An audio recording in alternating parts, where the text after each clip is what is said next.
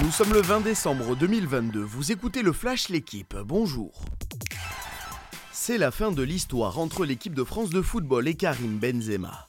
L'attaquant de 35 ans a publié hier sur ses réseaux sociaux un message où il indique prendre sa retraite internationale.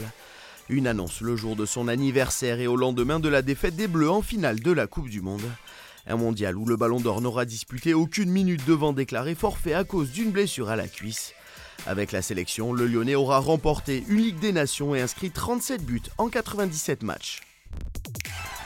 Il aura fallu attendre 6 mois pour voir John Textor devenir l'actionnaire majoritaire de l'Olympique lyonnais. Sa holding a racheté hier pour plus de 800 millions d'euros, 77,49% du capital d'OL Group. Une vente enfin officialisée après 7 reports.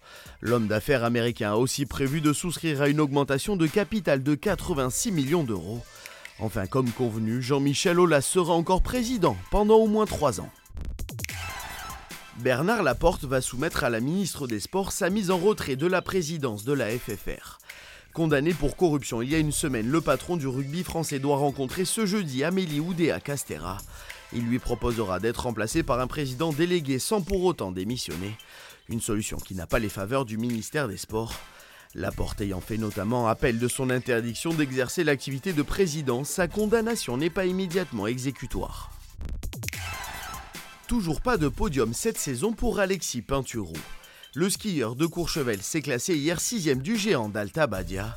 Le Français termine à 1 seconde et 41 centièmes de Marco Odermatt vainqueur en Italie.